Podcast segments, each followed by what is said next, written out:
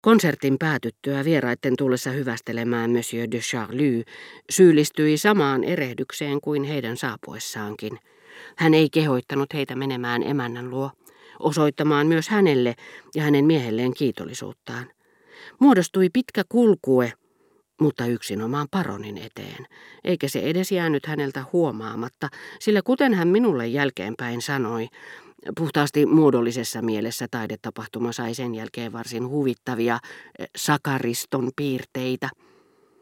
Moni pitkitti kiitoksiaan puhumalla niitä näitä voidakseen viipyä vähän kauemmin paronin vieressä. Kun taas ne, jotka eivät häntä vielä olleet onnitelleet hänen juhliensa riemuvoitosta, seisoivat, vaihtoivat jalkaa, odottivat – Useampi kuin yksi aviomies olisi halusta lähtenyt, mutta rouva, snobi vaikka herttuatar olikin pani vastaan. Ei, ei, vaikka meidän pitäisi odottaa tunti, me emme voi lähteä kiittämättä ensin Palamedia, joka on nähnyt niin paljon vaivaa. Tätä nykyään vain Palamed pystyy järjestämään tämmöisiä juhlia. Kukaan ei pyytänyt esittelemään itseään rouva Verderäänille, ei sen paremmin kuin ylhäisönainen teatterin paikannäyttäjälle, tuotuaan sen iltaiseen näytäntöön koko aristokratian. Serkku hyvä, olitteko eilen Eliane de Montmorencin luona, kysyi Madame de Mortemar pitkittääkseen keskustelua. En. Pidän kyllä Elianista, mutta en ymmärrä hänen kutsukorttiensa merkitystä.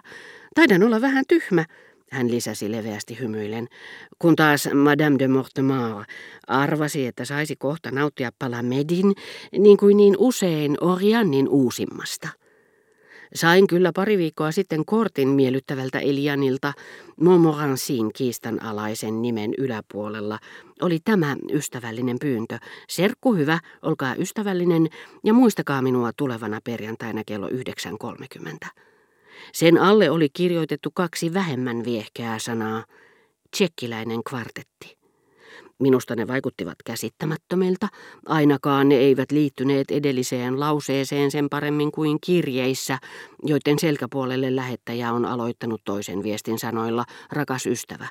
Siinä kaikki, eikä ole ottanut uutta arkkia joko hajamielisyyttään tai säästääkseen paperia.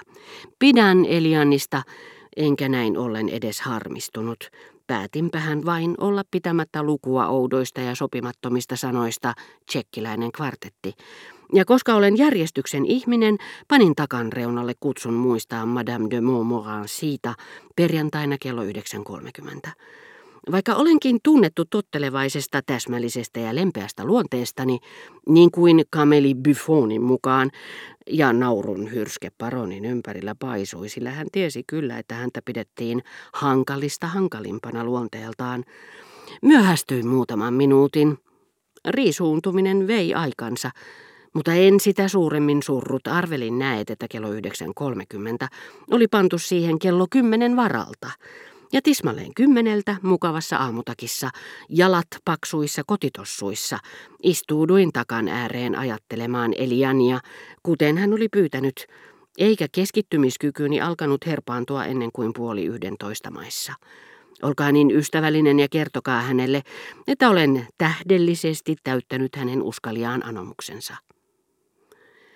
Madame de Mortemar nauroi tikahtuakseen, ja Monsieur de Charlie yhtyi iloon täysin siemauksin. Entä huomenna, lisäsi rouva unohtaen kokonaan, että oli ylittänyt jo aikoja sitten audienssinsa rajat. Menettekö tekin serkkujemme La Rochefoucaudien luo? Ei tule kysymykseenkään. He ovat ilmeisesti kutsuneet teidätkin uskomattomaan ja käytännöllisesti katsoen mahdottomaan tilaisuuteen, joka, mikäli kutsukorttiin on luottamista, on nimeltään teetä tanssien. Nuorena minua pidettiin todella näppäränä, mutta epäilenpä olisinko voinut hyviä tapoja rikkomatta juoda teetä tanssiessani. Eikä minua toisaalta ikinä ole haluttanut syödä tai juoda epäsiististi. Te varmaankin ajattelette, ettei minun enää tarvitse tanssia. Mutta vaikka istuisinkin mukavasti teetä juodessani, mitä teen laatuun tulee, minulla on omat epäilykseni, koska se tanssii. Saisin pelätä, että nuoremmat ja vähemmän taitavat kutsuvieraat kuin minä heidän iässään kaatavat frakilleni kupposensa, mikä estäisi minua nauttimasta omastani. Eikä paronille riittänyt, ettei hän keskustelun kuluessa edes maininnut rouva Verderääniä, vaan puhui kaikenlaisista aiheista, joita tuntui kehittelevän ja muuntelevan mielihalusta, saadakseen kuten aina julman ilon seisotuttaa loputtomiin jonossa jalkojensa sijoilla ystäviä, jotka väsyttävän kärsivällisesti odottivat vuoroaan.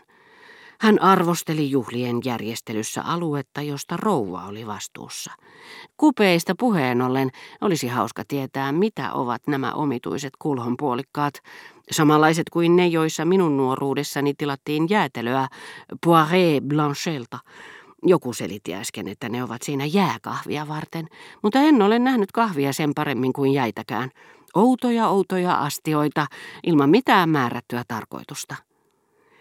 Näin sanoessaan Monsieur de Charlie kohotti suulleen valkoisiin hansikkaisiin verhotut kätensä ja pyöristi varovaisesti tarkoittavasti tähtääviä silmiään, ikään kuin olisi pelännyt isäntäväen kuulevan tai näkevän. Mutta se oli pelkkää teeskentelyä. Sillä hetken kuluttua hän kävi toistamassa samat moitteet emännälle itselleen, ja vähän myöhemmin huomautti hänelle vielä julkeasti, eikä sitten enää mitään jääkahvikuppeja. Lahjoittakaa ne jollekin ystävättärelle, jonka kotia haluaisitte rumentaa. Mutta sanokaa, ettei hän tuo niitä salonkiin. Vieraathan voisivat luulla tulleensa väärään huoneeseen ja käyttäytyä sen mukaisesti. Ne muistuttavat nimittäin erehdyttävästi yöastioita. Serkku hyvä, jatkoi vieras madaltaen hänkin ääntään, samalla kun loi paroniin kysyvän katseen. Ei suinkaan siitä pelosta, että olisi suututtanut Rova Verderäänin, vaan serkkunsa. Ehkä ei hän vielä ole oikein perillä kaikesta. Me kyllä valistamme häntä. Haha, nauroi vieras. Parempaa opettajaa hän ei voi löytää. Hänellä on onnea. Teidän johdatuksellanne välttää varmasti riitasoinnut. No, musiikissa niitä ei ainakaan ollut. Se oli ihanaa. Sellaisia hetkiä ei unohda koskaan. Nerokkaasta viulutaiteilijasta tulee mieleeni, jatkoi rouva kuvitellen naivisti, että paronia kiinnosti viulu sinänsä. Tunnetteko sattumalta erään toisen, jonka hiljattain kuulin soittavan Foreen sonaatin? Hänen nimensä on Frank... Tunnen kammottava, tokaisi Monsieur de Charlie, huolimatta kaunistella oikaisuaan joka edellytti, ettei serkkutytöllä ollut makua. Kehottaisin teitä tällä alalla pysyttelemään minun viulutaiteilijassani. Ja taas alkoivat paroni ja hänen serkkunsa vaihtaa katseita, vaivihkaa ja samalla vaanivasti, sillä korjatakseen erehdyksensä punasteleva Madame de Mortemar valmistautui ehdottamaan, että järjestäisi iltajuhlat, joissa saataisiin kuulla Morellia. Mutta hän ei nähnyt tässä juhlassa, vaikka myöhemmin niin väittikin, mahdollisuutta tehdä tunnetuksi lahjakas taiteilija, mikä taas oli todella paronin tarkoitus. Rouvalle se oli vain tilaisuus viettää erityisen elegantti ilta, ja hän laskeskeli jo kenet kutsuisi, kenet jättäisi kutsumatta. Moinen valikointi, juhlia järjestävien pääasiallisin huolenaihe, Ihmisten, joita seurapiirilehdet röyhkeyttään tai tietämättömyyttään nimittävät eliitiksi, vaikuttaa heti katseeseen ja käsialaan tehokkaammin kuin hypnotisoijan käsky.